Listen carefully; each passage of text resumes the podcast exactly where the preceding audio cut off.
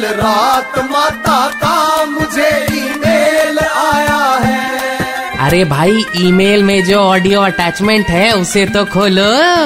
हाँ तो मैं क्या कह रही थी? कल बड़े दिनों बाद मैं एक संस्कारी लड़के से मिली मेरे भक्त गुप्ता जी के घर पे।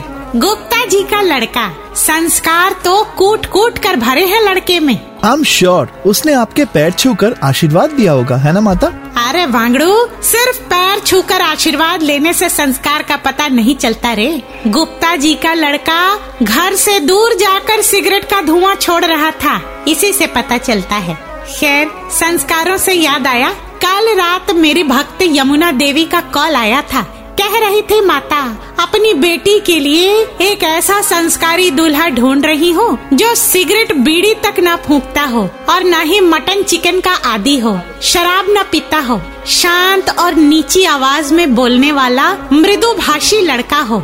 आशीर्वाद दीजिए कि ऐसा लड़का हमें जल्द मिले। मैंने कहा, भोली, मेरा आशीर्वाद तो हमेशा तुम्हारे साथ है। बाकी परिस्थिति को देखते हुए इस घोर कलयुग में ऐसा लड़का सिर्फ़ हॉस्पिटल की बेड पे मिलेगा।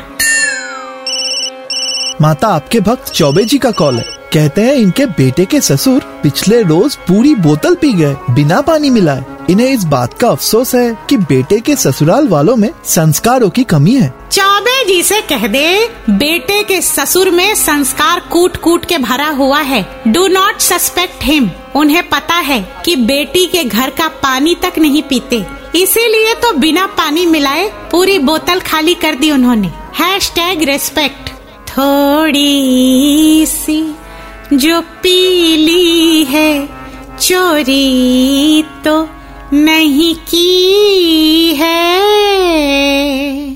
माता का ईमेल बाउंस हो गया। Just download and install the Red F M India app फिर से सुनने के लिए।